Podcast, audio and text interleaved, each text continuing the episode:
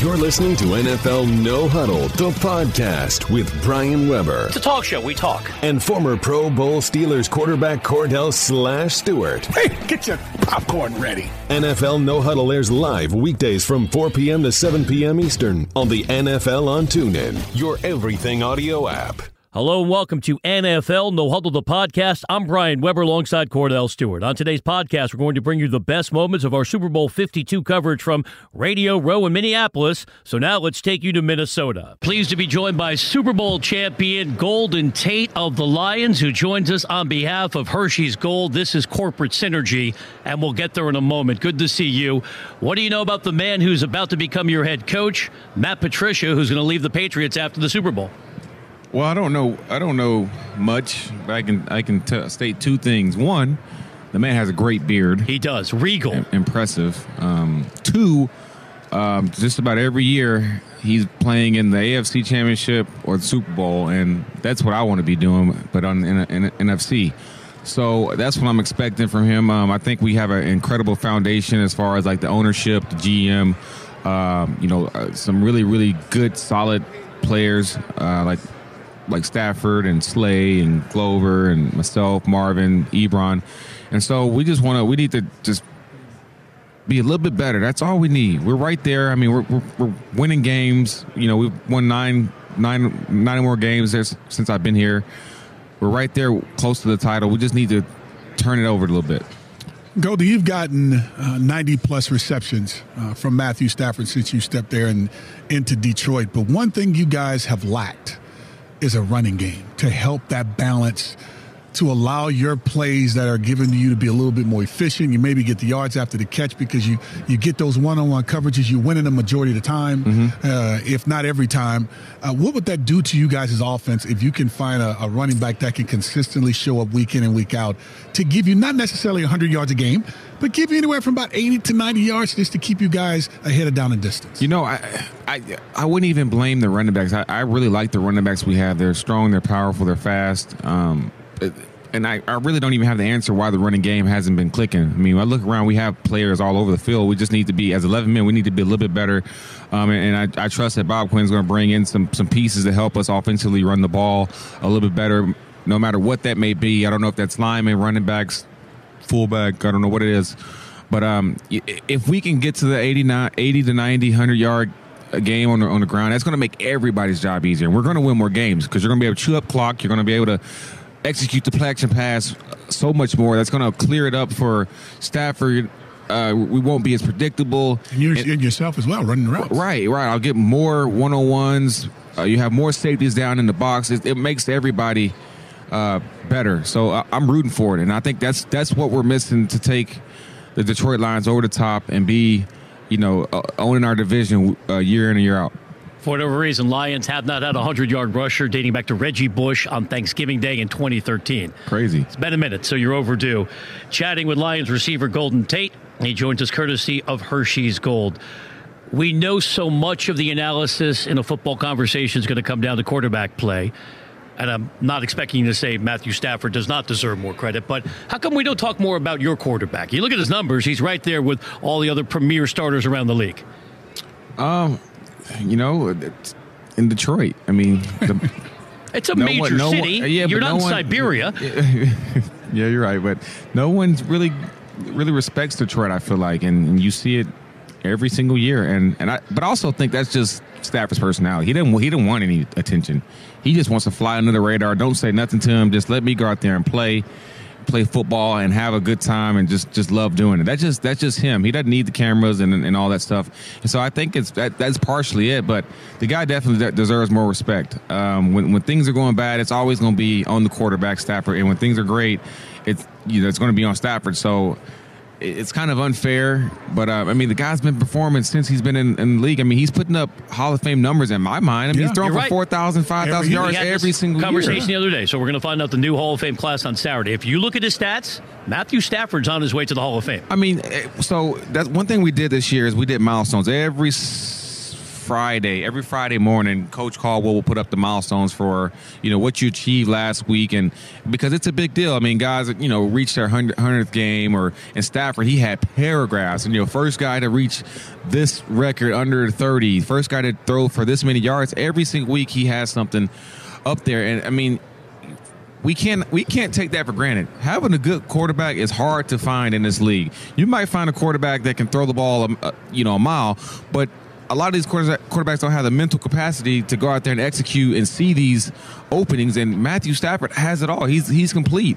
I mean, if you put Matthew Stafford, you know, if you take away since I've been there, if you put him on a different team, I, I think you're probably talking about him a little bit more. And it's unfortunate to say that, but that, that's the truth.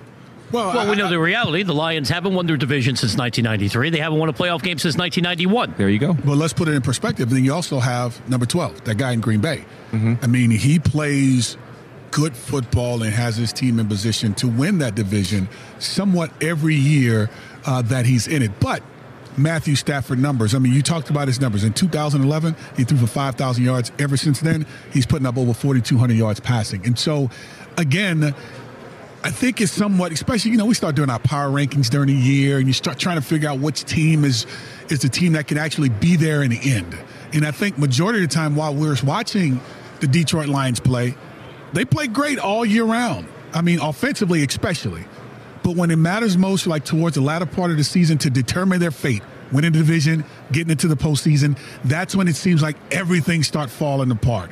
So when you start mentioning the relevance of a Matthew Stafford, I think in his case, it's about winning games, the games in which he wins, and the time in which he wins them, and what does it do for him, for this team to get him to the next level. But in the, from individual accolade standpoint, I mean, his numbers are second to none. Truthfully, at the end of the day, what do you think is going to take for you guys to get him or even your team the relevance now, that it deserves? Because you have the talent, and you're getting it done every week. No, no question. We definitely have the talent. We we and that's we understand that. But but let's also break this down. Aaron Rodgers Green Bay Packers, they had Brett Favre.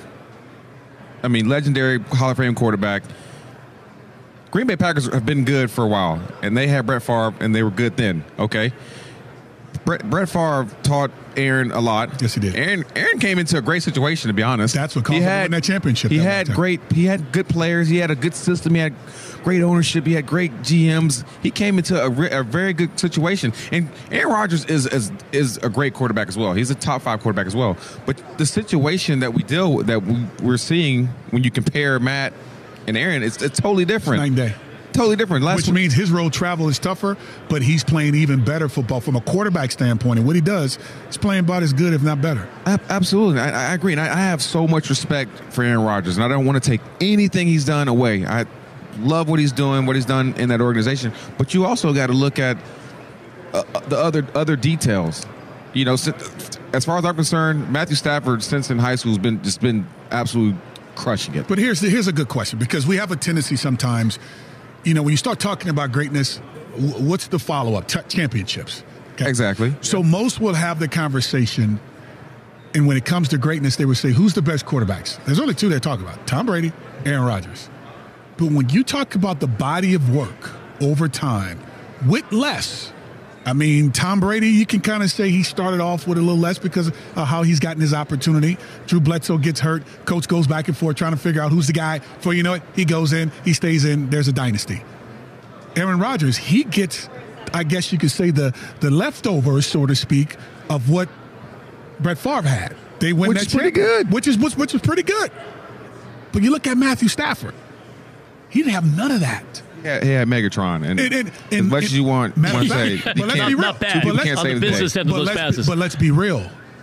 He's got better since Megatron has been gone. Well, no, let's not say better. For, well, no, because the offense has become more diverse. Well, well, like. I'll, I'll say that. But that's yeah. better for the quarterback because you don't have to rely on one guy. So the yeah. interception goes down, your options and the things you do on the football field. Because being a quarterback, I don't want to have to just throw it to one guy. I love yeah. having Megatron. Absolutely. But I would love to have also maybe three or four guys to where like a Golden Tate who's sitting right plays, here with us, right? We could call plays hey. and be as as you know we can we can share the love a little bit.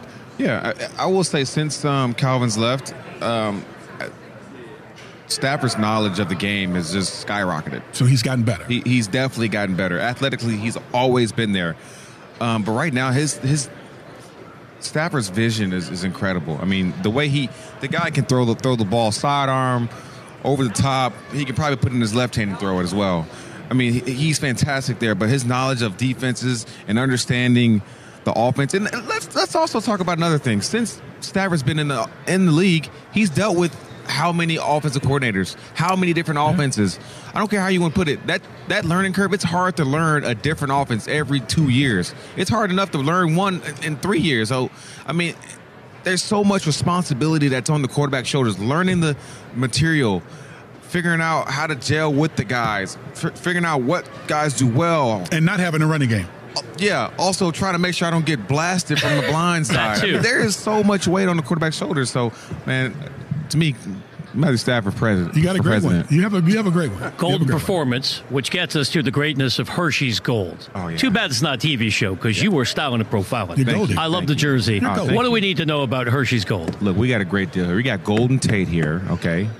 We got Hershey Gold here, and we got the Winter Olympics here. And, and, and, and what I'm going to say with that is, I'm expecting America to dominate. And every time America wins a gold medal, Hershey will be releasing a promotional code um, either through their social medias and websites and, and whatnot. If you get that code er- early enough, you will receive a free Hershey Gold bar. Woo. Now, this is a full size bar, not the ones that you get on Halloween. That's you know a couple chews no and it's done. The You're gonna get McCoy. the full real deal. And, and, and as we know, Hershey's been around for hundred years, a little, little more than hundred years, and this is only the fourth flavor that they've ever released. I mean, so the product is is great. I mean, I, I still make s'mores. And quite an honor to name it after you. Uh, yeah, good. it's a huge honor. Got the golden I'm, jersey on. You know, it's about time gold. My name started doing something for me. Mm. Jeez.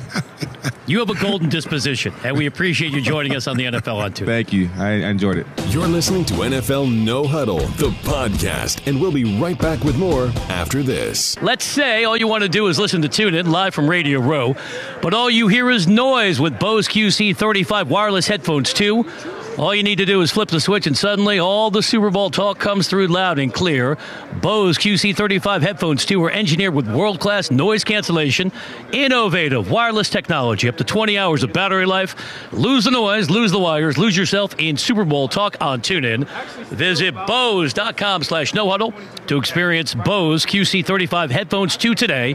Bose, official sound of Super Bowl 52.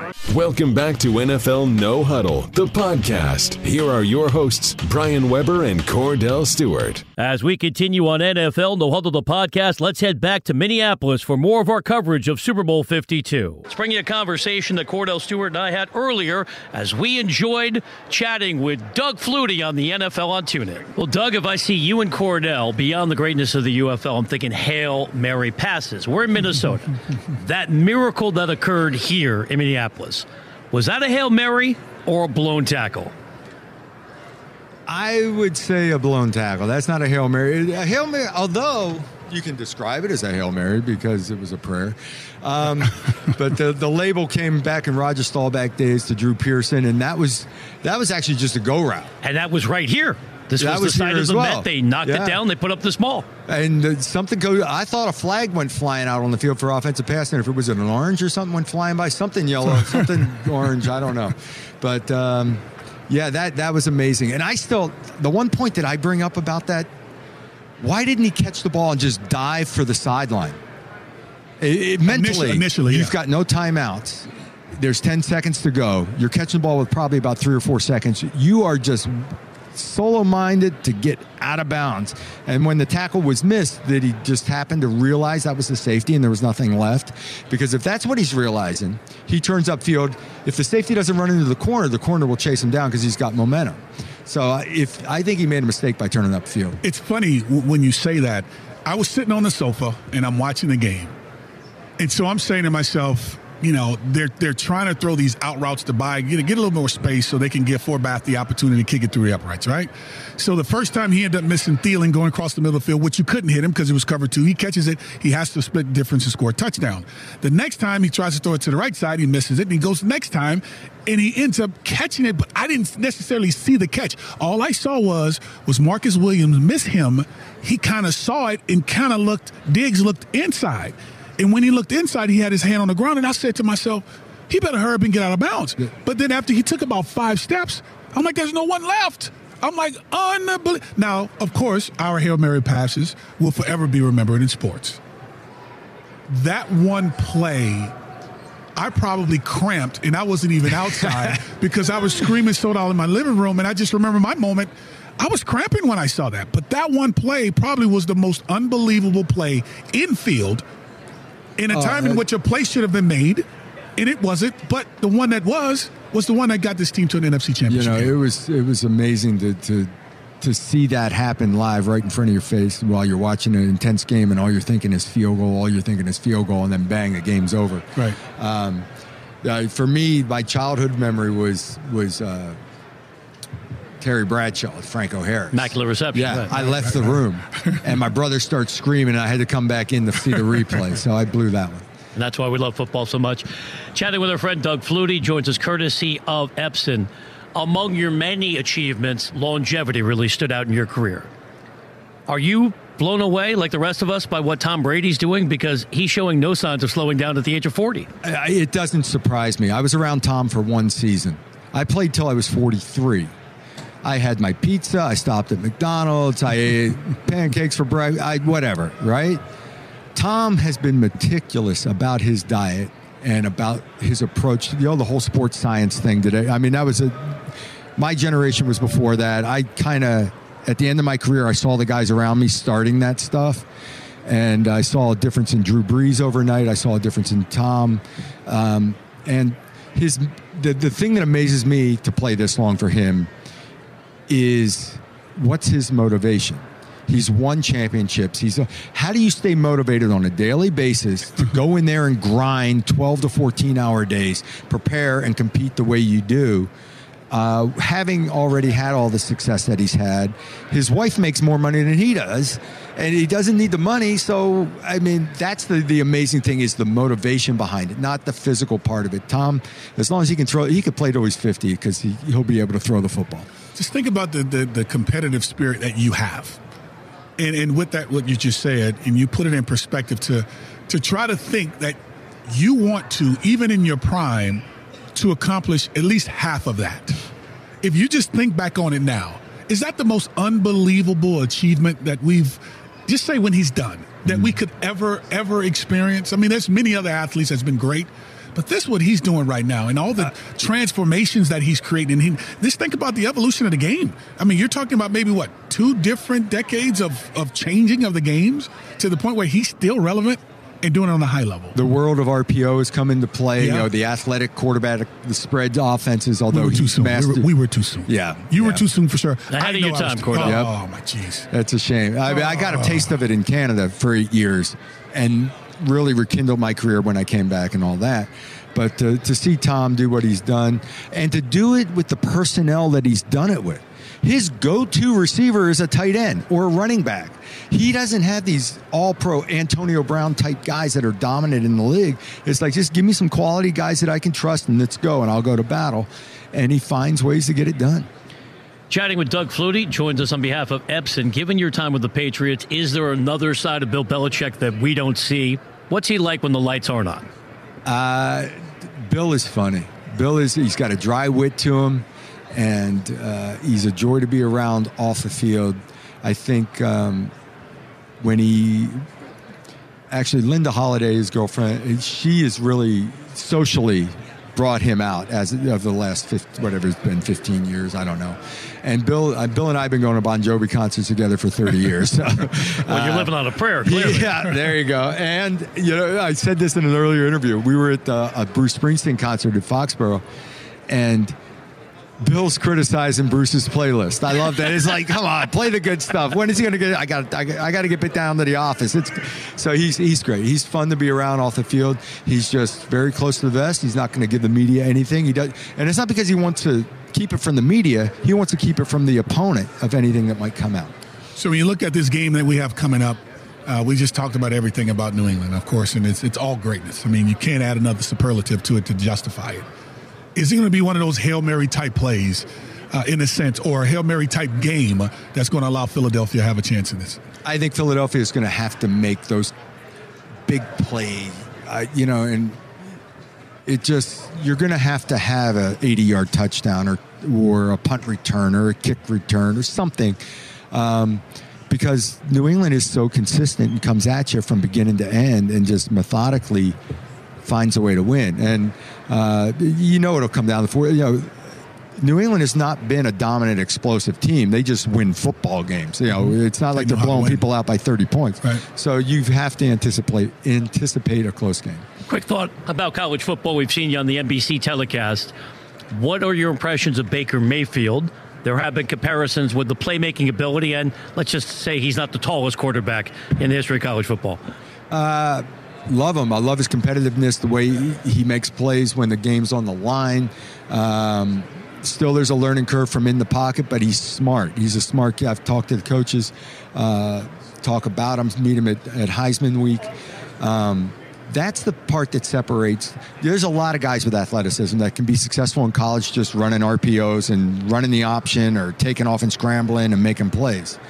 That's all a bonus, but it's only a bonus if you can win the game from the pocket. And you got to start there, and, and then that's the variable to give defenses a fit. And I think he's that type of kid. I think he's smart enough. You've got to learn to check protections, read coverage, deliver the football on time. You got Jay, what, Josh Rosen, Josh Allen. You have Sam Darnold. I like Baker Mayfield. I'm a huge on this show. I'm a huge Baker Mayfield fan. Is he more competitive? And, and remember, coming from Texas Tech and also in Oklahoma, he was a walk on. I mean, he didn't. He had to earn. You know how it is. Love that and about him. And that's why. That's what gravitated me towards him. He seems as if he's the most complete quarterback. Not in the sense of height, not in the sense of the typical stature that you need to go by. Long arms, big hands, tall, and uh, yeah, and all that stuff. The kid just knows how to play the game, but most importantly, he plays like a big man and most accurate, I would say, amongst all the other quarterbacks I just mentioned. I love the fact that he's taken that route and had to fight for every opportunity. Those are the guys that have a chip on their shoulder and fight their tail off long haul. Tom Brady, disappointed in where he was drafted in the NFL, carries that chip with him to this day, and it motivates him to, to, to be who he is. And you need a little edge. The, it's you against the world. Okay, I'll show these. And I think that keeps guys motivated. Finally, you teamed up with Epson again this year. What can you tell us about that partnership? I've been with Epson now for three years. Uh, I'm a small business owner. They have office products that, that just make you more efficient within the office and more productive. And uh, the printers, to be able to do printing in house, whether it's signage, postage, you name it, uh, you're saving money and you look for that in every opportunity as a small business owner. Uh, the new product is uh, FastFoto, which scans photos in less than a second, and uh, it's uh, a game changer from that standpoint.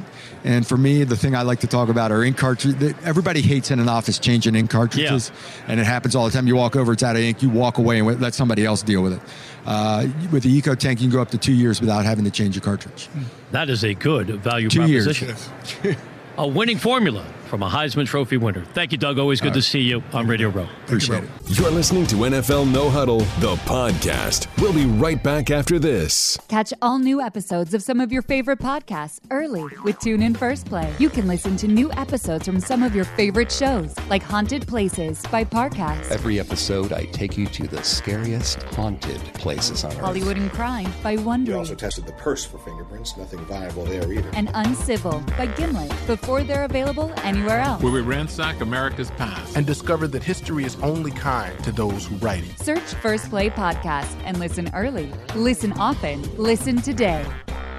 This is NFL No Huddle, the podcast. Here are your hosts, Brian Weber and Cordell Stewart. Welcome back to NFL No Huddle, the podcast, bringing you the biggest names in football. Getting ready for Super Bowl 52 from Radio Row in Minnesota. The dominant event, the marquee festivity coming up on Saturday, NFL Honors. We're going to find out, among other things, who was the defensive rookie of the year this season. Don't be surprised if you hear the name of Saints cornerback Marshon Lattimore, who joined us earlier today. Thank you so much for taking the time. It's got to be a busy week for you. I'm sure you prefer to be playing, but here we are back in Minnesota, so you know where I'm going to start. How long did it take you to shake off what happened the last time you were here playing against the Vikings? Oh man, uh, it's still it's still kind of hard, but you know I, I kind of try to put it in the past a little bit. Try to have fun a little bit. I can't think about it, you know. But everybody bringing it up though. Yeah, they are, and, and I know you want to move forward because, of course, you feel like you should be here. And, and Oh, I thought sure. the team you guys had, especially on the defensive side with Cameron Jordan Yeah, and the yeah. pressure, and of, of course you coming in your first year. Remember going back to draft day when you came in and talked to myself and Brian and Yeah. asked the question. You was kind of reserved and laid back, was was but was excited. But then you go out and have a, a great year. Uh, how was it your first year? Was it something you thought it was going to be, or the lights became a little bright early on? Nah, um, I just go out and play football, man. That, that's just how I am, and I don't let the, the lights or anything get to me too much. And I just try to stay calm and you know just go in and, and do what I do. So um, the first game, and I, I found out it was real though. We uh, we was in we were in Minnesota. We actually lost in Minnesota, and, and our team like we weren't very good, you know, on defense. So I'm like, oh yeah, it- it's kind of real. The NFL, the NFL life, you know, you really had to bring your A game. And then the next week, you know, we did a little better, but you know, we still wasn't there. And after that, you know, we went on two, and we just got together like, man, we, we have to do better. And you know, from there, it just it just went up from from there. So. We knew you when you played big time college football at Ohio State. As Cordell mentioned, we chatted with you draft night in Philadelphia. So you were ready for the pros, and obviously you had a remarkable rookie year. I think you're going to be defensive rookie of the year. So we'll look forward to that announcement coming up. What was it like playing in New Orleans? Cordell's hometown. We watch. It's the loudest venue Oh, in man, all love it. professional sports. And you guys jump started that defense this year. Yeah, man, I love the Superdome, man. It's like when you make a play, man, it, it just go crazy, and you know, you just get that that that feeling. So, man, I love playing in front of that crowd, man. I, every home game, I, I just love it, you know. So, um, just had like home field advantage in the playoffs against the Panthers, man. Were- that was probably the loudest I ever, the stadium I ever been in. Even with uh, Ohio State, we hold 108,000. But you know, just that Superdome, it's something about it, man. It's special, and you know, I love playing in New Orleans. most fans have a tendency to have a great connection with the fan, uh, with the team, the fans and the team. You think of Pittsburgh, Steel City, you know how the people are. You think of Green Bay, cheeseheads. Yeah. You know, you think of Oakland. You go into the black hole, you see the fans with all the costumes on. You remember that when Yeah, growing up yeah, watching yeah, that, yeah. right? New Orleans, you know, you got the umbrellas, mm. second lining. You know, everybody's got their beads on in the middle of October. You know, and, and it doesn't come around until this time of year, as far as Mardi Gras is concerned. When you feel that love and that genuine passion from a group of people that's all about sports in that area, what does it do for you as an athlete, knowing that you came from Ohio State with Coach Right. Urban Meyer? And how he taught you, what does it do for us elevating your, your your capabilities of going out and playing well every week? Man, it's just like, man, you see everybody is, is there for you and they, they have genuine love for you, you know, as a player. So just to know you had that support uh, backing you up, and it's just easy to go out there and play for them, man. You know, just when you make a play, you know they're gonna, you know, they're gonna Right. scream and coming out the tunnel, Yep. all that type of stuff, man. You know, they, they really love the players there. So, man, like I said, man, I love playing in New Orleans, man. They they really genuinely have uh, love for the for the uh, team, man. You know, it's a great feeling. Chatting with the Saints, outstanding quarterback Marshon Lattimore joins us on behalf of Gillette. We'll talk about the outstanding work they're doing in a moment. So you mentioned you start the season on the road here in Minnesota, mm-hmm. Monday Night Football. Week two, Tom Brady and the Patriots come to town. As you were getting ready for that game, I'm sure you knew Brady was the greatest of all time. But with your preparation, film study, what challenge does New England now present to Philadelphia, even with the advantage of two weeks to get ready? What's it like to prep for Tom Brady? Man, they um Tom Brady, man, it's like it's never over with him. And you know what they do is uh they, they take plays that, that you didn't do good at and you know they attack that. So uh man, it's just like you you don't know what to watch. Like it's so much stuff to watch on them and uh you know, it's so much stuff that they do. You like really can't you can't zone into one thing. You know, you just got to go out there and play your heart out, really, with them, and you know, just uh, sometimes they're gonna shock you with some of the stuff they do, but you know most of the time they stay true to you know to what they do. So you know you never know what you're gonna get, and you know you had to play all four quarters because it's never over with him. Just like last year, they came back uh, in the Super Bowl like that, and man, you had to play your heart out, man. Yeah, you do. And, and I mean, they one thing they do, they're prepared to play for 62 minutes, which you know that takes you into overtime because we saw that Super Bowl, as you alluded to uh, just now. But one thing you're talking about, which I think makes this organization led by Bill Belichick so phenomenal, so great on so many levels. While other teams are really, really good and some are great, this stuff is beyond conversation. You talked about them taking away the strengths of what you do on defense, Yeah. uh, taking away the strengths of what you do on offense. Right. Does Philadelphia have enough to be able to compete with this team? Because we've seen them play better than most Yeah. in the NFC in particular. For as Fletcher Cox up front, you have Malcolm Jenkins in the secondary. He's a leader in his own way. And then at offense with all the backs they have, Clements, Smallwood, LeGarrette Blount, Jay Ajayi, the receivers, Torrey Smith, who we never thought was going to play this well, right? Alshon Jeffries coming out of Chicago. Yeah. And then you got the backup in Nick Foles. Right. Do they have enough with Doug Pederson to be able to beat this football team? Ah man, you never and really you never know. You never know, like uh, what motivation they have going into the game. You know, that's that's sometimes that's that's all like uh, what you need. You know, going into these type of games and just have motivation to go ahead and play your heart out, play better than what you've been playing. You know, all your life for, for a game like this. But uh, Tom Brady, man, it's just something about that team and him. Like, it's hard to beat them. But uh, hopefully, you know, they they, uh, they step up to the challenge and, and try to get the job done. But what would you be nervous about if you played that corner and you had to play them and say this was the championship? Well, they did in week two, right? And, and we know what happened. That was early in the season. and that was early because you got better as the year went on. Your whole entire defense was much better than what they were obviously in the beginning part of the year. But if you had to do it again and you saw it, and you saw what they've been doing, what, what would you have done differently this second go round if you had a chance to play them again at the corner? Because you may have not gotten beat. Yeah. But with, with everything else, that everyone else was doing, and what you saw when watching film, Right. what do you think is the big difference? uh, just being aware. Yeah, That, that's really that's really the big difference. that's a good thing. one because a lot of teams aren't. just just being aware of what's going on, like the down the distance and what what they're trying to attack. Like for us at the beginning of the season, with the uh, you know the outside corner, inside corner, they was doing a lot of switch routes, and we were getting picked. Right. So they attacked that, and we we knew that, but in the game, like you know the bullets fast. flying, the bullets flying. So you know we get stuck in that, and we got better with that. Uh, you know, uh, as the season went on. But that, I think that's the biggest thing, just being aware, man, and just just knowing what's going on in the game and, and how they're trying to attack us. Mm-hmm. So, I mean, that's really it. Teams have personalities. Give us a sense of the vibe in your locker room. You got Drew Brees on his way to the Hall of Fame, Right. most popular man in the state of Louisiana, next to Cordell. And then you arrive. Alvin Kamara shows up. You Right. guys, arguably the two best rookies, along with Deshaun Watson in our league. Oh, yeah. What was the spirit like on your team this year? It was fun. It was actually fun in the locker room because you know, I told them, man, we didn't have no swag as a team. Like the first couple games, we were just playing flat, you know, and I.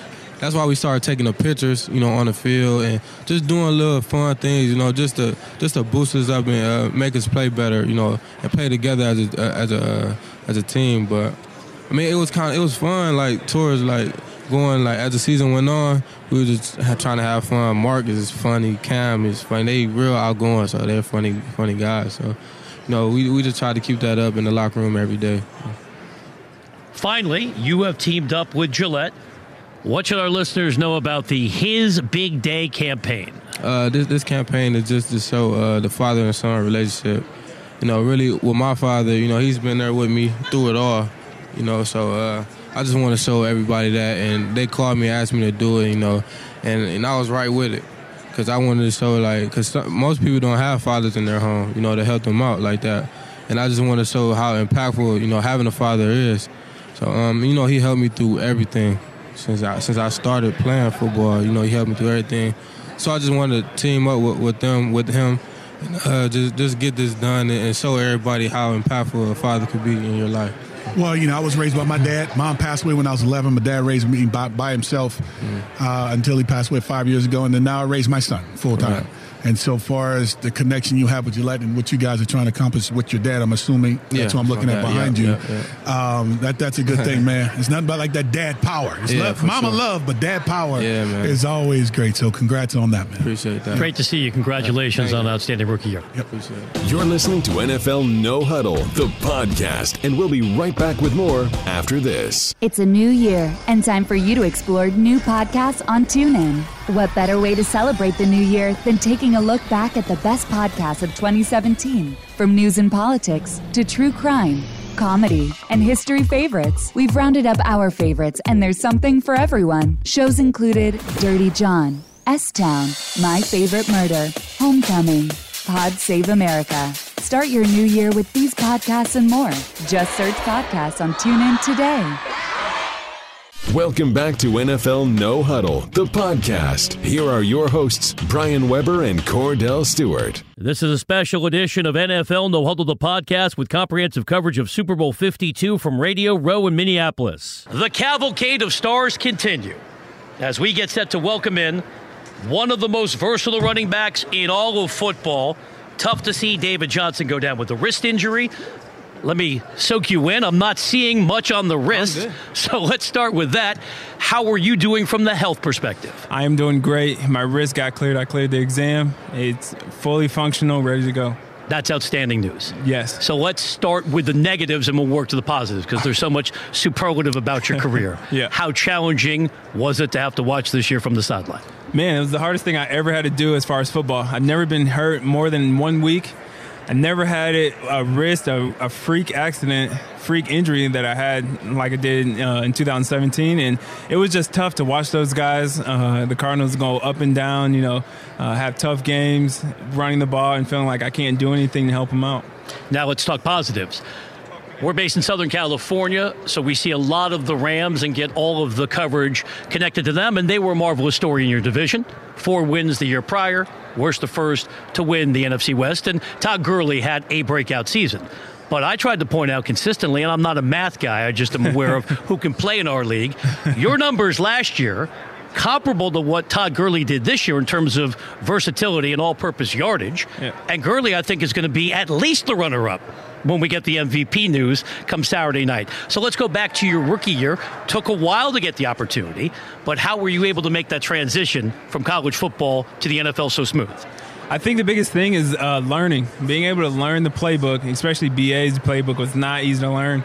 And, uh, you know, I think having that chip on my shoulder, having to prove everybody wrong was so much ingrained in my head to do it the best that I can so I can prove everyone wrong that I think that's what helped me out and, uh, you know, transition from college to the pros and be able to have the success that I did. Does that still motivate you? Because you've proven not only do you belong, you're one of the stars of this league. Exactly. Uh, I still have that chip on my shoulder till this day. And especially with the injury and uh, feeling like, you know, you're not talked about as much or feeling like uh, sometimes you're not a part of the team to where now I feel like I need to get back to uh, being who I was the year prior. And so I'm ready to go. Brian Weber with you, NFL No Huddle Live from Radio Row in Minnesota. It's the NFL on TuneIn, chatting with one of the best running backs in the NFL, David Johnson of the Cardinals, who joins us on behalf of Verizon. We heard a lot of the R word this year in Arizona retirement. Yeah. And you lost your head coach and your quarterback. Let's start with Carson. Did you have a sense that was coming? No, no. I mean, he wasn't saying either way. Just hearing it from everyone else outside of the team. Uh, no one ever, uh, you know, talked to him about it. But when I was hearing it in the media and, and stuff, I would go to him and uh, you know mess with him and nudge at, him about coming back and you know set, tell him I can't wait to play with you next season. We're gonna come back and, and dominate like we did the year before. And he would kind of, you know, sometimes ignore sometimes not. So I, I, I didn't have a recollection of what exactly was going to happen. Okay. And then how about your coach? Because there had been media speculation last offseason that Bruce Arians might walk away. He made it official this year. No, no one, no one had a, a, a thought to it. Um, Wow. Everyone was ready to go. Obviously, hearing the same thing in the media uh, from everyone about him retiring, but he was still coaching the same way, still on top of everyone, making sure everybody was doing the right thing, and he was still showing his passion for the game. And obviously, know everyone knows about BA's character, And, we know about his personality. Yeah, his personality. He is a character, so I got to be careful because he'll be sitting in this chair. What's he like behind closed doors? Because I think he's going to be a star in our business. Oh, he's great. Oh, I think the, sa- he's the same. Uh, There's no in difference. front of the in front of the cameras because I think that's the best thing that everyone loved about him is that he didn't change his character or his personality behind the scenes, and he was still that same. Uh, personality still that same character uh, down to earth very old school type of uh, mentality Is he going to rock the Kangol on TV? oh of course, Of course. I, I don't think i've ever seen him not rock it so i don't think he's going to change up soon That is his brand. We're chatting with Cardinals running back David Johnson. He's teamed up with Verizon. We'll give you all the details about that partnership momentarily. As we think about the Super Bowl matchup, We know traditionally New England's got it done at your position by committee, although James White, a huge reason why they won that Super Bowl a year ago. For Philadelphia, you got the one two combination. LeGarrette Blount, who has an opportunity to beat his old team, and Jay Ajayi somehow was available. Still don't understand that from Miami yeah. prior to the trade deadline. If I had to put you on the spot, and we're just talking about your specialty, running the football, who do you think has the edge on Sunday? That's tough. That's tough because I think it's two different types of, of football, of running back schemes. Whereas you know Dion Lewis and uh, running back, they're more of you know the pass catchers, the guys who are able to do it all.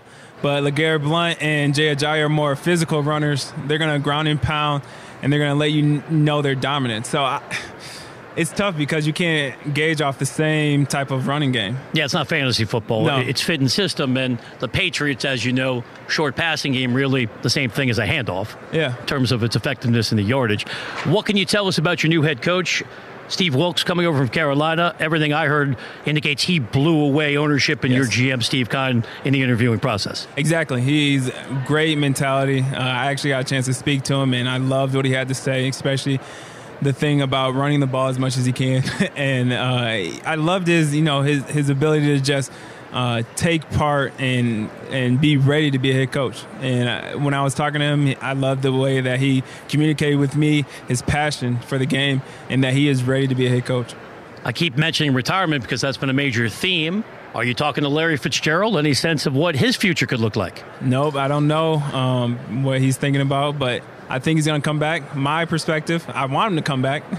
uh, he's still playing at a high level. I don't know why he wouldn't come back just because of uh, what he did. I mean, last year he had 100 receiving, having receptions, 1,000 receiving yards, made it to a Pro Bowl. I mean, what? Why? Why, why would you away? retire? Yeah, be Tom Brady. You, I mean, yeah. Fitzgerald's getting better as he gets older exactly. as well since he moved inside. Exactly. And I think he's still playing at a high caliber. And he's still, I mean, last year he was blocking linebackers and he was still doing it. So uh, he's still playing young. What's it like for you to be here but not playing on Sunday? Can you enjoy the experience or does that motivate you even further? it motivates me even more. Uh, the biggest thing that I actually I was driving down and I saw the buses for the Patriots drive right by us the, with the cops, and I was like, man, I, I need I, I need to be there. And I think that's what really struck it, a nerve with me because first I didn't even play last year, and then you know we didn't make it to the Super Bowl, so I think that drives me more. That that's more motivation for me to play. And think about the team concept. You got to figure out who the quarterback is first. But how about that division? Because I think when we get the final MVP ballot, Russell Wilson's got to be in the top yeah. three, top five. He is transformational under center. Jared Goff has yeah. figured it out. The Rams division champs, and now Jimmy Garoppolo's Jimmy in your division in San Francisco. Feels like the NFC West next year could be the most complete division in all of football. Oh, we're going to be a dominant, scary division. Uh, other teams are going to be scared to play us. They're going to be intimidated to play us just because all those things. I mean, in San Francisco, didn't they win the rest of their games with Jimmy yeah. G? And Seattle had as, just as many injuries as we did on the defense. And then uh, the Rams, obviously, they won our division and they made it far after coming after winning four games uh, the year before. So we're going to be, uh, you know, a, a, division to be reckoned with. Always fun to watch what happens inside the wild NFC West. Let's wrap it up with your partnership with Verizon. What are the details?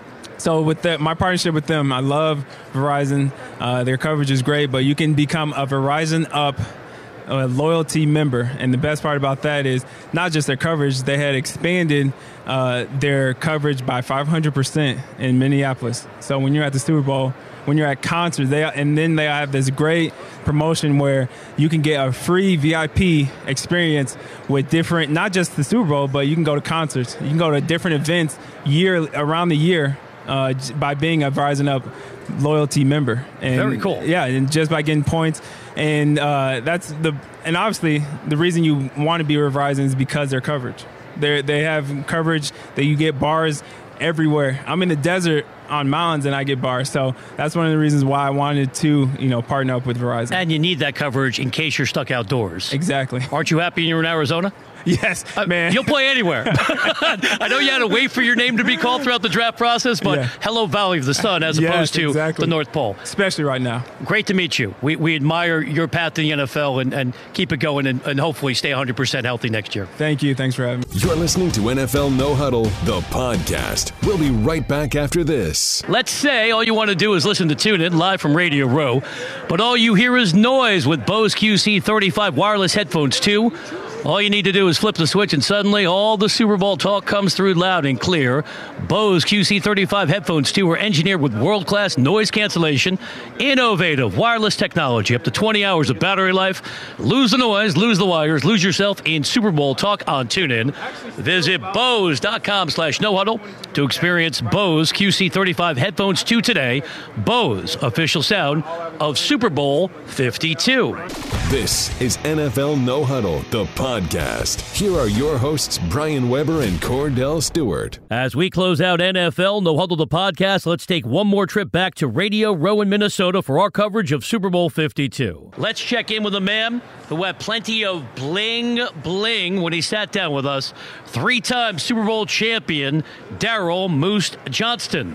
Daryl, always great to see you. As we think back on the achievements of what you and your teammates did in Dallas, how would you compare your Cowboy dynasty to the current run of the Patriots? Certainly a longer, sustained period of excellence for New England we set the trend. We were the first to win three Super Bowls in four years. They're just trying to copy. He said, "There we go. They're emulating."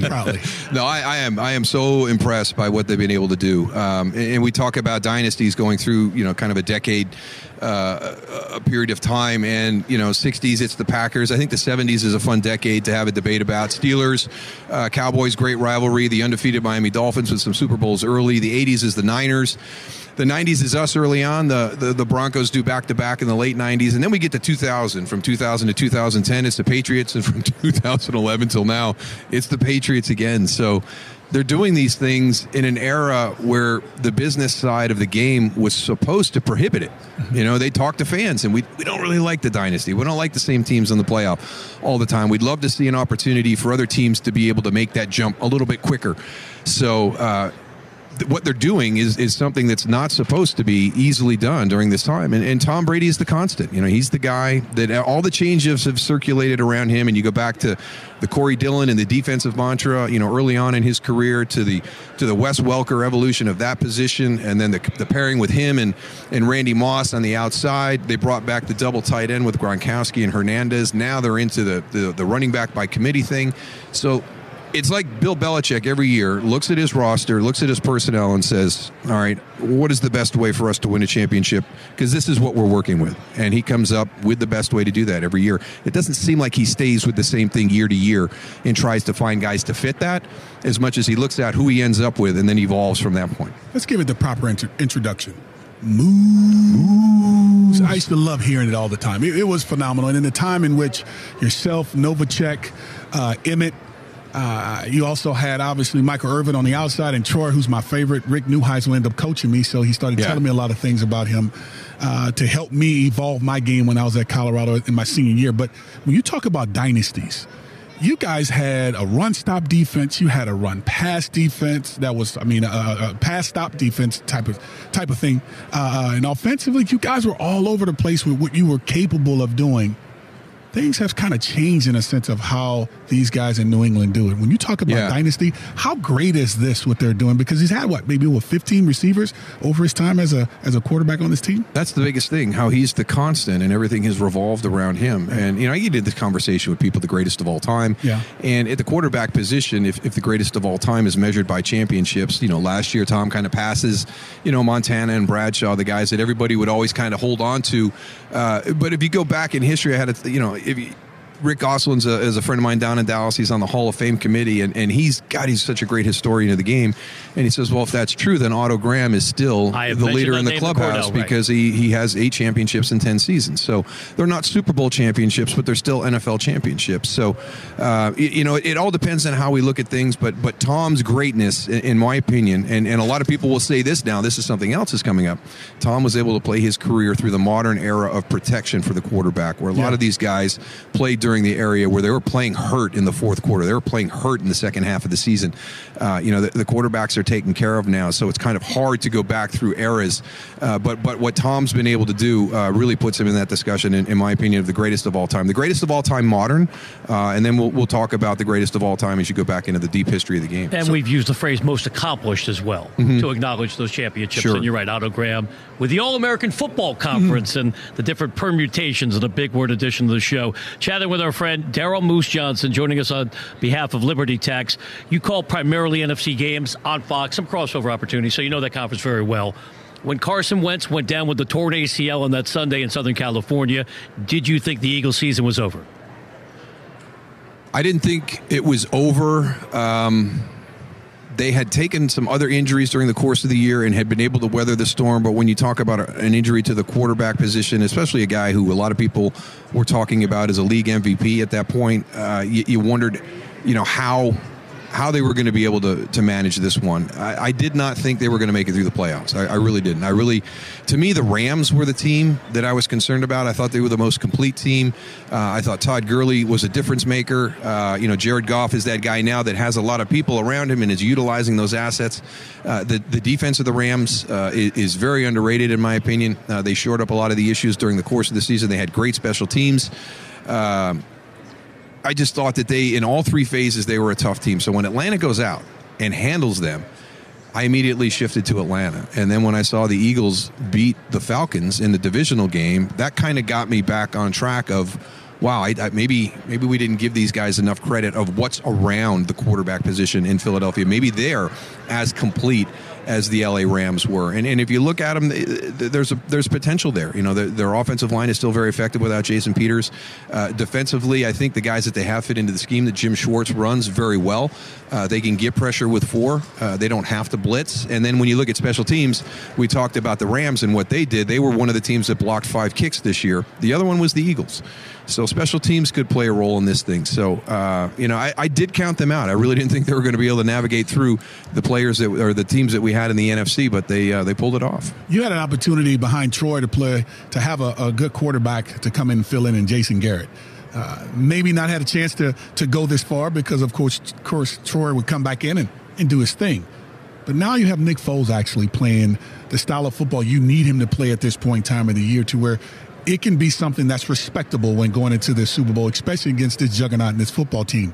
When you've watched him evolve over the past couple weeks, playing against Atlanta in the style in which he did, dinking and dunking, hitting the backs in the backfield, out of the backfield, similar to what New England did against Atlanta uh, in that Super Bowl with James White, to all of a sudden going vertical. I mean, two totally different type systems for this backup quarterback, Yeah. and he's done it without turning the football over. How much hope or, or opportunity does this team truly have with Nick Foles as a quarterback? Let's not forget that a couple seasons ago, Nick Foles threw up the third highest quarterback rating in NFL history for Oh, a yeah. season. It, it won 16 points something. That 27 and two, uh, you know, season he had. He's on a roll right now, and and what you kind of look at it is, you know, the two Super Bowl losses that New England has had have both come at the hands of Eli Manning, and, and they were not a dominant team coming into the playoff picture.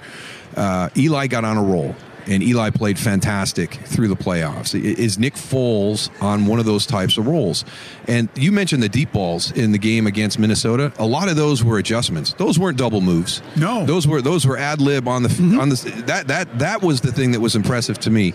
Uh, you know, the the Alshon Jeffery one over the top uh, was an adjustment. He sees him stepping up in the pocket and he just breaks deep, and it's red and it's felt. And he bought time. Yes. That was the Yes. most impressive part is he bought time, pulled the ball into his body and readjusted himself and put it on the point like Yeah. as if it was with that with that Minnesota front all Yeah. around you, a very dominant front. The throw to Torrey Smith at the end of the half perfect. was fantastic, and that that's what I think is the most important thing. I think Doug Pederson has to keep that drive at the end of the first half in mind during the course of this game. That you can never let off the gas against New England. I, I, think a lot of people, hey, let's run a draw, let's run a screen, let's see what happens. Maybe we get a field goal opportunity out of this. There, there seemed to be a mentality to go down the field and score a touchdown at aggressive. that time against a very good defense. And Have Doug to be was, aggressive. And Doug was yes. in the NFC title game. Finally, April 15th coming up, our favorite day next to Super Bowl Sunday. What do we need to know about Liberty Tax? Well, we need to know that we don't want to wait until April 15th to do this. So we we actually did a campaign shortly after Thanksgiving and tried to get people, you know, thinking about filing their taxes early, putting themselves in a position to get the early refund on January 6th. Uh, that worked, so we're back at it here at Super Bowl and we're doing it again. Uh, we're incentivizing with a double or something campaign, and, and what's going to happen here is if you file your taxes uh, at Liberty Tax, uh, Liberty Tax is going to ask you to send out a tweet with the hashtag Liberty Tax Double and tell us how you would spend your refund if Liberty Tax doubled it up to $2,500 or if they made your payment with the money that you owed the government up to $2,500. So just send out a tweet with the hashtag Liberty Tax Double after you file your taxes with Liberty Tax, and that will make you eligible for the contest to get the uh, the twenty five hundred dollar doubled refund or the money that you would owe to the government and uh, we're going to pick two winners. And the great thing about it is Ed Bruno, who's here with us, the CEO of Liberty Tax, West Point grad, military background. He did this when we did it in November. He has a great military charity tie-in. So every time you send out that t- that tweet with the hashtag Liberty Tax Double, it's going to trigger a donation for the USO. And we're going to raise some funds for the men and women who did a great job uh, as our military personnel travel across the country. Truly a win-win. Always Absolutely. good to see you. Congratulations on Fox Sports locking up Thursday night Thursday football night, for the next yeah. five years. Thank you, Moose. Thank you. You're listening to NFL No Huddle, the podcast, and we'll be right back with more after this. It's a new year and time for you to explore new podcasts on TuneIn. Bring in 2018 with exciting new podcast episodes for the whole family like Story Pirates, This Podcast Has Fleas, Tumble Science for Kids, The Alien Adventures of Finn Caspian, and so many more. Start your new year with these podcasts and more. Just search podcasts on TuneIn today. Welcome back to NFL No Huddle, the podcast. Here are your hosts, Brian Weber and Cordell Stewart. Welcome back to NFL No Huddle, the podcast spotlighting Super Bowl 52 in Minneapolis. Let's bring in a man who knows what it takes to win a Super Bowl. It's Super Bowl champion Torry Holt. Brian Weber with you. Torry, great to see you. Let's man. walk through your experiences at the Super Bowl. We use that word experience often.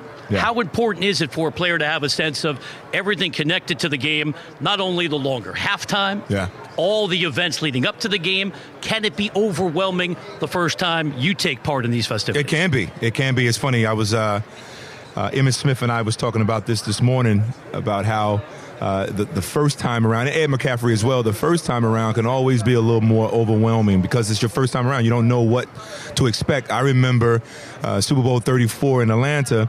Uh, coming out for warm-ups and was so energetic and so fired up ready for the game i ended up going back in for the half to get an iv just to make sure that i could get through the full game uh, it's just the adrenaline you have so many people that come to the Super Bowl, celebrities, people from all over. Uh, it can be an overwhelming experience. And the Patriots, this is for some of them, particularly Tom and Belichick, this is their eighth time playing in the Super Bowl. So they are more than experienced, uh, have more than enough knowledge of what to expect from this game. Then you look on the other side for the Philadelphia Eagles and Nick Foles, who's never experienced the Super Bowl. Uh, he doesn't know what to expect. But I also think that that can help you when you go out and play on Sunday as well, because there's no no one expects anything from the from the from the Philadelphia Eagles. That's why they're taking this- Underdogs again, right? they- Just that's like why they're taking this underdog approach. Just like against Minnesota. Therefore, they can just go out and they can just ball and play and have fun, let their hair down, and just cut it loose. Um, I, I think that can help you. But as the once they get into the flow of the game, once the pads start hitting and situational football starts to happen, then they those players they go right back to what they know, and that's trying to go out and execute. Super Bowl champion Torry Holt is our guest on the NFL on TuneIn, talking about the idea of continuity and what the Patriots have done. Yes. I think is remarkable, especially given the times No in which doubt. they're competing, right? We have free agency leading the player movement, Yep. salary cap league, and here they are, 15 years in the making, and it feels like nothing is going to change. And when you talk, when you listen to Tom, Tommy speak, and you listen to Belichick, and you listen to Kraft talk, the continuity on this squad is why they're where they are. Uh, Don, uh, the offensive line coach has been there for the longest. Right. Went away Uh, for the one year and they said come back and he did yeah. because of that loyalty that we because of know that about lo- the Patriot and he knows the organization. He knows what the expectations are, and when your coaches understand that, and when the upper management, Kraft and his group understands that, it permeates through the football team. And Tom Brady, who's their best player, some say is the greatest of all time, one of their hardest working players, has a ton of humility, very hard working, the first in, the last out. Once he understands and has adapted or has accepted what it takes for the Patriots to play at a high level and to win at a high level, then he can share that message to the rest of the football team and the guys buy in. I was there in New England for a short stint, and one of the things that I noticed immediately when I walked through those doors, it was about the team, it was about winning, and it was about high level execution. Let's see if we can make some headlines here. Your former teammate, the Hall of Famer Orlando Pace, sat in that chair a couple days ago Yeah. and reiterated what another teammate of yours told mine, Todd Lyght, and I used to do radio together. When you lost to the Patriots, and you know where I'm going with this, both sides of the football, there was a sense they knew what you were going to do. Here we are, all these years later. What's your takeaway from that matchup? You know what? At- At first, when I first heard it, I wasn't sure, and then all of a sudden, you know, tape started being started getting missing, and tape started being burnt. I was like, okay, maybe there is something to this. But I will say this: once we got down into the red zone, they really had a good feel for what we were trying to do. Um, and they called the correct defenses uh, for those particular plays, and they stopped us from getting in the end zone. We didn't have a problem of moving the ball from the 20 to the 20. That was no issue for us in that ball game, Super Bowl 36. But once we got into the red zone, they had a pretty good idea of what we were doing, and they did a good job of keeping us out of the end zone. Because normally in those situations, throughout the course of the year, we were scoring in those situations. Historically, historically, they did a good job of keeping us out. I want to credit some of it. I want to credit them for good game planning and good scheme, but I also have to factor in the fact that they knew everything. They, they, they was just they were just too good in the red zone area. And why do you think they knew everything? Well, they say they tape our practices. Now, There there's was- no proof of that. There's no right? proof of that, but that's what was said. Just like I mean, the the, the Patriots have been accused of other situations of cheating, um, but I always said they were the better team on that day. They did a good job um, in some of their schemes. At times, they rushed two defenders and dropped nine. I had never, I had never seen nothing like that in my life. Um, so, schematically, they did some things that kind of caught us, caught us, caught us off guard. We finally caught up in the second half, half of that ball game, but they made enough plays in the end to win. Chatting with Super Bowl champion Torry Holt, we look back on what you were able to achieve with your teammates in St. Louis. Greatest show on turf. Yeah. Were you guys ahead of your time? Because it feels like what you were doing then, Mm-hmm. we see now permeating across other offenses here 27 2018 in the NFL. Yeah, we, we, we were ahead of the curve in some ways. And when we were throwing the ball on first down and on second down and on third down, you know, you would hear a lot of the pundits say, Mike Martz is crazy. What is he doing? But that was, he understood what he had talent wise, and he did not mind expressing it and allowing us to go out and do what we did well. And that was to throw the football. He had guys that fit his system. We were a vertical attack football team, meaning there were seven step drops. There were routes ran at 22 to 25 yard routes. That's a long time. And check this out for our listeners. You see a lot of teams now do max protection where they leave in a tight end or they leave in a, uh, an extra receiver or they leave in a running back. Coach Martz didn't believe in that. He believed in getting everybody out in the passing routes, and he left his offensive linemen in one-on-one situations for seven-step, five seven-step drops. That's a lot to ask of your Hall of Famer Orlando Pace, Right. but he was able to get it done. We were ahead of the curve in that regards, doing some things that had never been done before on a consistent basis, and it worked. And that's why Orlando's in the Hall of No Fame. doubt. Marshall's in the Hall of Yep. Fame. Kurt got in the Hall of Fame last year. So let's wrap it up talking about Canton, Ohio. I think of your career. I think of Isaac Bruce's career. To me, you're both Hall of Famers. Thank you. It's just timing. Yeah. And we know the process is you got to wait. How do you approach that personally? Well, you know what? I mean, I, I I'm I'm just I'm I'm humbled and, and honored to be uh, talked about amongst the greats, uh, amongst the Hall of Famers. I mean, we just saw Tim Brown here, who's a who I love. And he had to wait. And, he brought and, that and up he had well. to, yeah, he, and he had to wait. And Timmy is someone that I looked up to when I was coming into the National Football League. Hell, even when I was in college, I looked up to, to Timmy. Um, but right now, it's that log jam for wide receivers. And I played in an era, Randy Moss, Marvin Harrison, Isaac Bruce, myself, and and and uh, and Terrell Owens. We were the we were considered the top five receivers in that era, and right now we're all up for the Hall of Fame. So I'm honored. I'm thankful. I'll wait my turn if that's the case. Um, and and we'll see how it happens. We'll see how it works out. But I'm really pulling for Isaac this year to get in. Heck, I'm pulling for all the receivers to get in. the quicker they get in, one less guy in your way, one, right? One Let's less guy in the this conga line forward to exactly. Canton, Ohio. One, one less guy in the way for uh, myself and other guys that'll be coming up to get in. We appreciate the visit. You got anything Absolutely. to promote? Come on, I always Look, say you're well- here on behalf of somebody. Well, I'm here on behalf of Hope Brothers Foundation. Uh, my brother and I have a foundation where we support young kids with a parent or guardian that's battling cancer. We lost our mom to cancer in 1996 to lymphoma, so we've always vowed to do something in honor of her name. We have this program called Kids Can, where we allow where we provide educational and emotional support to those kids and families, and we also support a group called Camp Kesem, which provides a week-long camp to kids that is ran by college students all over the all over the states. Great Tremendous. programs. HopeBrothersFoundation.com. Keep up the good work. Thank you, brother. Thanks for giving us a couple minutes today. Thanks on for the having NFL me, man. Tune In. Absolutely. You're listening to NFL No Huddle, the podcast. We'll be right back after this. Catch all new episodes of some of your favorite podcasts early with TuneIn First Play. You can listen to new episodes from some of your favorite shows, like Haunted Places by Parcast, Every episode, I take you to the scariest haunted places on earth. Hollywood and Crime by We Wondery, also tested the purse for fingerprints. Nothing viable there either. and Uncivil by Gimlet before they're available anywhere else. Where we ransack America's past and discover that history is only kind to those who write it. Search First Play Podcast and listen early. Listen often. Listen today.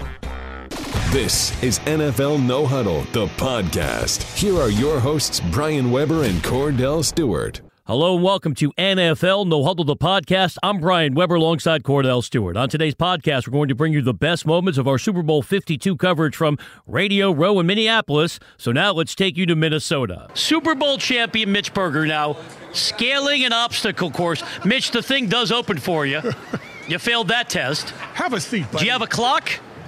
It's only five past the top of the hour, but great to see you on the NFL on two. Hello, hello, hello, hello. Super Bowl champion Mitch Berger. Where now, are you? Mitch, How can you tell by this big ring I got shining in your very face? subtle. Let me have that. Hold and Give you're happy to see me. Yes. I feel like I know you very well. Yes. But believe it or not, I'm a journalist, so I did some googling. Oh, crap. And you, yeah, a lot came up.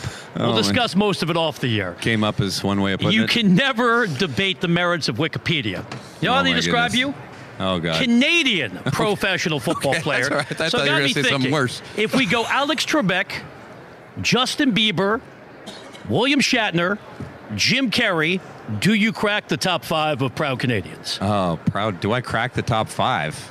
I mean, I crack my top five. I don't think I crack anybody else's. Uh, there's some other ones in there. Some good Canadians. We got. Some Uh, golfers too, right? Yeah. Uh, is there any good golfers? Mike Weir. He's good for five Weir minutes. good. He Yep, won. yep, he won yep. a Masters and he lost his mind and then didn't do anything else. Yep. What is this? Oh my God. Super Bowl champion Mitch Berger now soaking in Cordell as a pirate. Well, a wow. photo that's going to go viral. Mitch, this- Have this we posted that to our social media accounts? We need to. we he- have 17 people here He staring looks at me. more like a cowboy. Somebody else is the pirate. Somebody. He's an urban cowboy. Well, Yeah. here's, the, here's the deal. I had to do a, a segment uh, with NBC Sports there in Washington. Will you sign that for me? One of Oh, those? sure, I'll, sign- I'll sign 50 that one bucks, for you. I'll pal, give you that 50 for bucks. You. Yeah, All right. I want the ring. Um, that Super Bowl. I'll let you wear it for five seconds for Five- 50 bucks. Here's the deal. So what we had to do was we had to take what we were experiencing here at the Mall of America Yeah. into the homes of many that hadn't had the opportunity to come here. So we went to different stores. That was one, which was the old picture store where we could have been a, a, a crew from the 1920s. We could have been a bunch of gangsters. We could have been Yeah. Westerners. We chose to try the Pirates. Why would you pick that? Well, the guy I was with, JP, who actually was actually hosting the segment, he said, you know, I like pirates. Then he tried to be a cowboy. Then he wanted to be a Western. I, yeah, let's just do A lot that. of role playing Pirates. going Did on Did he play here. Mitch. video games like the rest of us? And was, Yeah. he actually was playing Cowboys, Indians, and No, stuff? he or- wanted to do all that stuff, you know, All all, right. that stuff. So we went around from different stores. Went to a tennis shoe store, you know, around the corner where they have all the tennis shoes of Michael Jordan in plastic. Hmm. And so what you do is you put a five, you put five bucks into it. There's a key on the remote. You take the key, you slide it in front of the shoe that you want to win. It goes into the hole. It's a five hundred dollar shoe. You know the old school retro Jordans. Yeah, yeah. For five bucks. It's not a bad deal. Remember, this is a football show. Yeah. At some point, we could talk about the Super Bowl. I would love what do you think?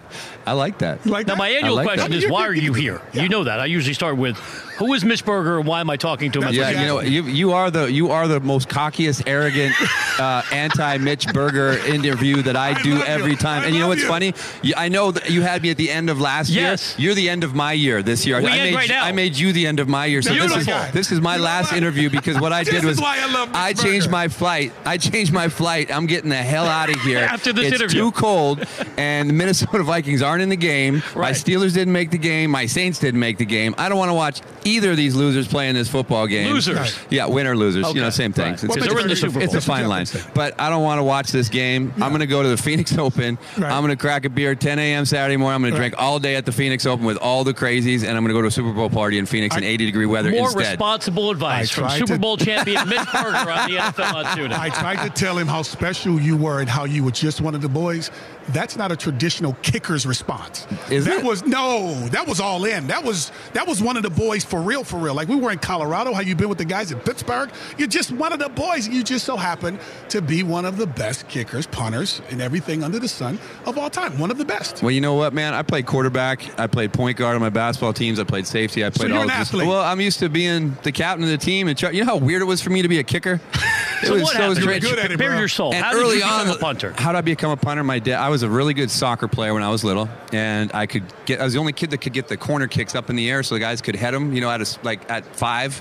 And my dad was like, you know what? He's born and raised in Pittsburgh, raised me in Canada, so he was a Steelers fan since I was three, and so he raised me like an American kid. But he's it, it, back in uh, Pop Warner football. If you kicked the extra point, you got two points, and if you ran in, you got one. Back then, they tried to encourage you to kick because you know kids couldn't kick. It was a hard thing to do, snap, hold, everything. So my dad was like, he found a way that we could score more points. He's like, I'm going to make you into a field goal kicker. So he found a handbook and he taught me how to kick field goals when I was seven, and uh, I just kept doing it as I played all the other sports and was getting better and better. And I went to some some camps in the state of Washington, and I was beating up on all these kickers in Washington State that were going to all these huge schools. And uh, they, the coach goes, "Well, where are you going?" And I go. I'm going to Chadron State College in Nebraska on a NAIA Division three half scholarship. They want me to redshirt the first year. That's all I could find. And he goes, "I'm sending you to a, a full scholarship junior college. You go show them what you can do." I went to Tyler, Texas. Buffs won the national championship. I made All American my year in junior college, and then I went in same same recruiting class as Cordell. I believe we got there the same year, right? Yeah, we did. Ninety one. That's right. May of 91. Same year as ninety. Same year with Cordell, and the rest is history. Well, here's the thing, and, and, and I don't think anyone knows this, but, you know, literally punt, kicking field goals, you had one of the biggest uh, foots, let's call it plural foots, not feet, but foots, uh, that I've that I think most people probably don't appreciate because let's just be transparent here.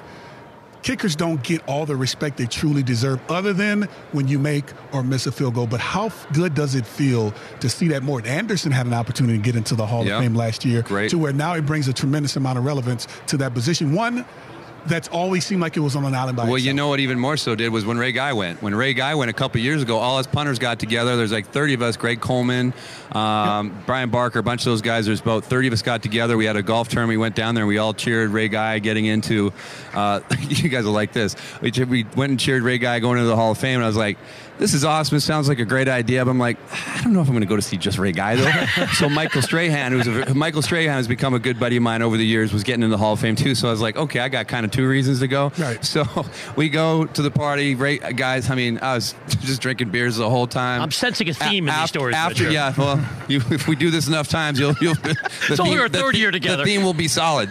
Um, and uh, they have the party afterwards, and some country guys playing at Ray Guys, and they have the party after. They all have their little circle in their tent where they have their after party, and Ray Guys got some guy playing a banjo or something like that. I walk right by Ray Guys, and Bon Jovi and LL Cool J is playing at Strahan's. I never saw those guys again. I just went to Strahan's party. So you're a punter when it's convenient. That's right. Right. When I, could, I I would say that I used I've used my punting to get me as far as I could possibly get as a punter. Oh, And it got you to the mall. Socially. Mall in Minnesota and next stop airport. That's right. It's you have any thoughts on the game? Obviously, Not you don't care I- I- because your Steelers You are know not what? playing. You know what? I did do. I, I have thoughts on this game, and I think that uh, I like the point spread. I'll, I'll, I'll do some illegal betting for you Good. here. good. I- Remember, this is the NFL on TuneIn. We don't really talk about gambling, but you're on a roll. The floor is yours. Okay, I, let's say we wouldn't even worry about the point spread. I like Philadelphia in this game. I think Doug Pederson's. I think in every game Bill Belichick coaches in, he wins the second half. They make better adjustments than anybody. They did it in both playoff games. But I think Doug Pederson just made a fool out of the Vikings. court- Zimmer, Zimmer last week or two weeks ago um, outplayed uh, in the first half and the second half. But I just think that this is a coach that's actually going to rise up to the coaching challenge in this game against Bill Belichick and have something for him. Um, and this team is on a roll, and I just think head to toe, this is a better football team. And usually the coaching gets them past that little extra level when they don't quite have the, the, the talent. And I think Doug Pederson is a very undervalued coach who people are starting to see how great of a job he can do and what he's done with Nick Foles and these guys. I think he's the difference in this game. I like Philadelphia by eight. I mean, when you look at it, when you look Sorry, at no it point for- spreads. By Oh, you're eight, thank good. you. When you look, Are you overwhelmed, or perhaps it could be an understatement? Uh, over. Very subtle. Again, we actually had football analysis. Yeah, Back we to did. you, Cordell. Yeah, we did. Eight points, huh? Well, I, I tell you what. The thing is, and, and I think you hit. You guys right call on the me if that happens? Yeah. Wherever You'll I'm be on at. the golf course just in a may. May days, apparently, in Yes. Arizona. But Yes. when you look at what, what, what they have been able to do, I mean, it's been really, really, really good. I mean, being able to, to adapt to whatever situations that came their way with some players that are marquee players on offense and defense Yeah. that come from other teams just last year. Think about Jay, Jay Ajayi when he came Yeah. in this year. Yeah. Think about like Garrett Blount and leaving New England to come here. Chris. Long, he's come here. So when you really, and Nick Foles coming back from Kansas City, when you look at how this thing has transitioned from Carson Wentz to Nick Foles, Yeah. we're not talking midway through the season where he's gotten enough No. reps to get himself prepared. We're talking like literally within a four week span, Yeah. he had to go from being somewhat a lousy quarterback Yeah. that came in and played against Dallas and, Yeah. and Oakland to all of a sudden became a star against Atlanta as well as Minnesota. when you hear about all that extra stuff he's been doing with the receivers and all the extra time they've been taking and how his timing has gotten there better and better and you know uh, going from a, a, a one quarterback to another catching the balls and the difference and just the, the minute timing how that's gotten better over the weeks um, and also I, you know what I love in the coaching style too and what they've done if they've talked to some special teams coaches to talk about what it's like kicking in this stadium they've uh, had their practice where they shut it down for a half an hour we didn't do that in Pittsburgh where they made them sit like it was halftime uh, in practice yesterday and then they they shut them down and they started practice again to show them what it would be like in the Super Bowl because I'll tell you it's the worst I mean you're in 30 there minutes, right? you're It in feels there, like you're in there forever you have to it's like you play two different games Torry Holt told me he took an IV. It was so long. it was crazy. It's, it's, it's crazy, but the fact that they're actually smart enough in their first trip to do some of these things that Pittsburgh, we'd been there before, we didn't do those things. I just they're ahead of the curve in a bunch of ways that first time teams usually aren't. And uh, just what he's done with this team. How do you lose the MVP, but you win the super, but you go to the Super Bowl? Right. It's unbelievable. It speaks to the complete nature of the roster. You think Yeah. about all the talent, other than now you're talking about a backup quarterback. Now, Mitch, we could do this for hours, but you have a plane to catch. Finally, how many times has Cordell mentioned to you as an emergency punter, no training, no background, AFC Special Teams Player of the Week in Baltimore? Ooh, he would. You don't know the story? No. How come I tell your story is better than you? tell your dear friend who's a punter about your time as Mitch a punter. Mitch and I never had the opportunity to do that, but Mitch, you know I was a, such a phenomenal athlete when we were at Colorado. You knew Yeah. that already. So this shouldn't surprise you to an extent. But hey, we play against the Jets. They're in their home stadium. So I'm sitting on the bench. Anthony Wright, we know the name Anthony Yeah, Wright, of played course. quarterback with Yeah. Dallas, and also he played with the Baltimore Ravens. We're sitting on the bench, and you know we're just talking and chopping it up or whatever, and and all of a sudden the punter gets hurt. So you know Thanksgiving time they sucker the rookies into going and buy the turkeys and all that great Yeah. stuff. So A Wright sitting next to me and he bumps me with the elbow. He says, "Still, you got to go in and punt." I said, "What are you talking about?" So I'm serious. He said the punter got hurt. So I look up, and there's Brian Billick. He's like, Cordell, start warming up. I'm like, for what? He said to go in and punt. So my first punt is out of the end zone. The, literally, I'm two inches away from the end zone. The ball's probably on maybe the four yard line. So you know you have How'd to you like be- that feeling? dude. Bro, I, I, honestly, the respect went to another level. So I punted. I punted too quick because I was nervous. Yep. It was a line drive. It probably got no higher than maybe 20 feet off the ground, and you know that's not high. So it may have hit the 30 yard line and bumped. You know, maybe. Yeah. You know, but- so Adalius Thomas comes up to me and said, Cordell, man, you got to put it up in the air. At least let us know if you're going to do whatever. So two punts later, I'm in the same position again. They're now like maybe on a 10 yard line. So I'm kind of in the middle. And Deion, before I go in, after hitting those line drives, he said, Man, get your foot up in the air. So I get my foot up in the air into the wind. I punt a 50 yard punt. It literally lands on the 50 yard line. A spiral. I didn't even feel it come off my foot. That's when it's the really good punts, right? Yeah, the smile. right. And so all of a sudden we get back. We go to meetings on Monday. You know, we chopping it up. Wednesday come around. Oh, Coach Brian Bailey looks at the list and he kind of bats his eyes a little bit and shakes his head. He say, "Hey." And special teams player of the week, AFC special teams player of the week, Cordell Stewart. And everybody's like, everybody down there passed out. Wait, in the wait, the room. team special teams player of the week or the Conference. AFC? AFC. AFC Conference? Special Conference, Teams not- Player of the Week, Mitch. I never won an AFC special teams player. of Bruh, the week. holla your boy. I won about 50. I went won about 50 game. NFC, but but no AFC. You know what it points out? Anybody can be a punter. That's my takeaway. that is what it points out. It's and if any any anybody was going to make that comment, it would be you to me. it's a tradition, it, unlike it. any other. You're going to a golf course. Mitch, we're going to miss you. This feels like the end of our broadcast week. You're You the know what? closer every year It's at the, Super Bowl. I am the closer, and I'll close with this. Good night. Drop the mic. There goes Mitch Berger.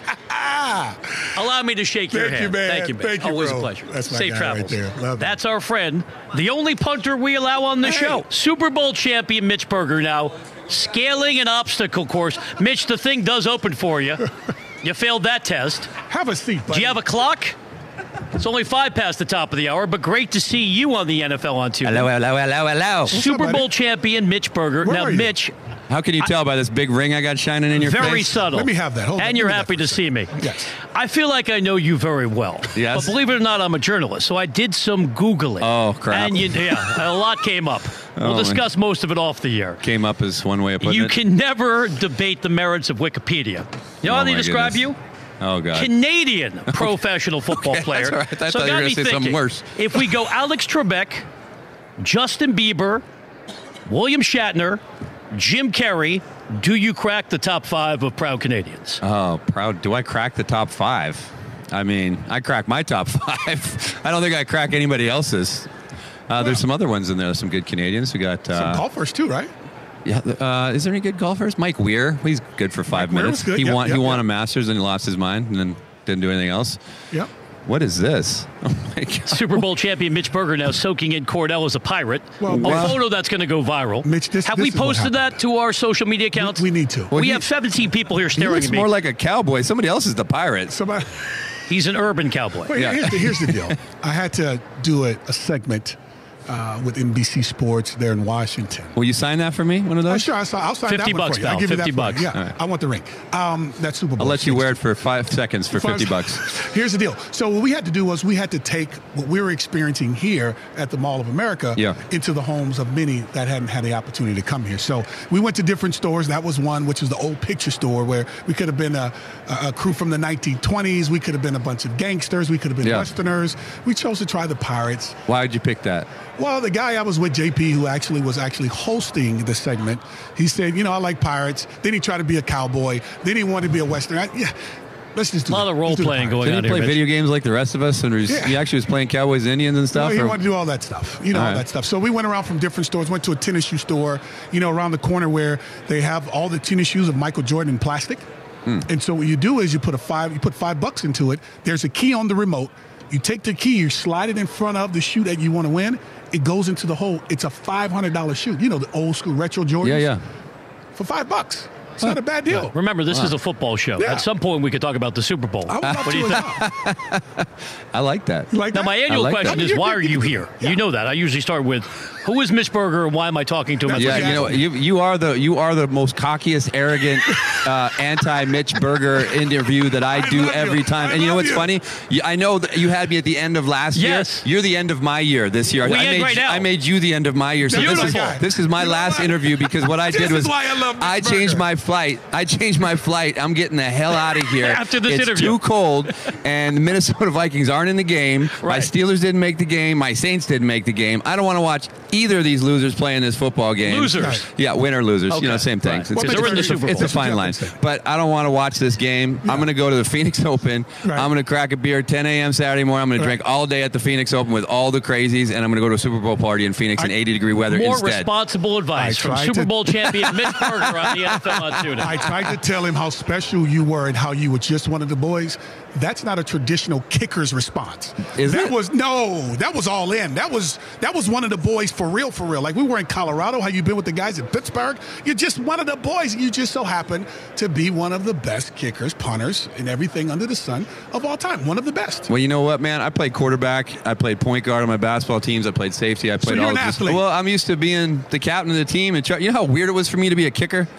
It So was what so happened? strange. You good at it, Bare your soul. And How did early you become on, a punter? How did I become a punter? My dad. I was a really good soccer player when I was little, and I could get. I was the only kid that could get the corner kicks up in the air, so the guys could head them. You know, at a like at five. And my dad was like, you know what? He's born and raised in Pittsburgh, raised me in Canada, so he's a Steelers fan since I was three, and so he raised me like an American kid. But he's it, back in uh, Pop Warner football. If you kicked the extra point, you got two points, and if you ran in, you got one. Back then, they tried to encourage you to kick because you know kids couldn't kick. It was a hard thing to do, snap, hold, everything. So my dad was like, he found a way that we could score more points. He's like, I'm going to make you into a field goal kicker. So he found a handbook and he taught me how to kick field goals when I was seven, and uh, I just kept doing it as I played all the other sports and was getting better and better. And I went to some some camps in the state of Washington, and I was beating up on all these kickers in Washington State that were going to all these huge schools. And uh, they, the coach goes, "Well, where are you going?" And I go. I'm going to Chadron State College in Nebraska on a NAIA Division three half scholarship. They want me to redshirt the first year. That's all I could find. And he goes, "I'm sending you to a, a full scholarship junior college. You go show them what you can do." I went to Tyler, Texas. Buffs won the national championship. I made All American my year in junior college, and then I went in same same recruiting class as Cordell. I believe we got there the same year, right? we did. Ninety one. That's right. May of 91. Same year as 90, same year with Cordell, and the rest is history. Well, here, here's the thing, and, and, and I don't think anyone knows this, but, you know, literally punt, kicking field goals, you had one of the biggest uh, foots, let's call it plural foots, not feet, but foots uh, that I've that I think most people probably don't appreciate because let's just be transparent here. Kickers don't get all the respect they truly deserve, other than when you make or miss a field goal. But how good does it feel to see that more? Andersen had an opportunity to get into the Hall Yeah. of Fame last year, Great. to where now he brings a tremendous amount of relevance to that position. One that's always seemed like it was on an island by Well, itself. you know what even more so did was when Ray Guy went. When Ray Guy went a couple years ago, all us punters got together. There's like 30 of us, Greg Coleman, um, Bryan Barker, a bunch of those guys. There's about 30 of us got together. We had a golf tournament. We went down there and we all cheered Ray Guy getting into, uh, you guys will like this. We, we went and cheered Ray Guy going into the Hall of Fame and I was like, this is awesome. It sounds like a great idea, but I'm like, I don't know if I'm going to go to see just Ray Guy though. so Michael Strahan, who's a, Michael Strahan has become a good buddy of mine over the years, was getting into the Hall of Fame too. So I was like, okay, I got kind of two reasons to go. Right. So we go to the party. Ray, guys, I mean, I was just drinking beers the whole time. I'm sensing a theme in these stories. After, Richard. yeah, well, you, if we do this enough times, you'll. you'll the It's only our the third year together. the theme will be solid. Um, and uh, they have the party afterwards, and some country guys playing at Ray Guys, and they have the party after. They all have their little circle in their tent where they have their after party, and Ray Guys got some guy playing a banjo or something like that. I walk right by Ray Guys, and Bon Jovi and LL Cool J is playing at Strahan's. I never saw those guys again. I just went to Strahan's party. So you're a punter when it's convenient. That's right. Right. When I could, I I would say that I used I've used my punting to get me as far as I could possibly get as a punter. Oh, And it got you to the mall. Socially. Mall in Minnesota and next stop airport. That's right. you have any thoughts on the game? Obviously, Not you don't care I- I- because your Steelers You are know not what? playing. You know what? I do. I, I have thoughts on this game, and I think that uh, I like the point spread. I'll, I'll, I'll do some illegal betting for you Good. here. good. I- Remember, this is the NFL on TuneIn. We don't really talk about gambling, but you're on a roll. The floor is yours. Okay, I, let's say we wouldn't even worry about the point spread. I like Philadelphia in this game. I think Doug Pederson's. I think in every game Bill Belichick coaches in, he wins the second half. They make better adjustments than anybody. They did it in both playoff games. But I think Doug Pederson just made a fool out of the Vikings. court- Zimmer, Zimmer last week or two weeks ago um, outplayed uh, in the first half and the second half. But I just think that this is a coach that's actually going to rise up to the coaching challenge in this game against Bill Belichick and have something for him. Um, and this team is on a roll. And I just think head to toe, this is a better football team. And usually the coaching gets them past that little extra level when they don't quite have the, the, the talent. And I think Doug Pederson is a very undervalued coach who people are starting to see how great of a job he can do and what he's done with Nick Foles and these guys. I think he's the difference in this game. I like Philadelphia by eight. I mean, when you look at it, when you look Sorry, at no it, point for- spreads. By Oh, eight, you're thank you. When you look, Are you overwhelmed, or perhaps it could be an understatement? Uh, over. Very subtle again. We actually had football analysis. Yeah, Back we to did. you, Cordell. Yeah, we did. Eight points, huh? Well, I, I tell you what. The thing is, and, and I think you hit. You guys right call me the if that happens. Yeah. Wherever You'll I'm be on at. the golf course in made- the days, apparently, Yes. in Arizona. But Yes. when you look at what, what, what they have been able to do, I mean, it's been really, really, really good.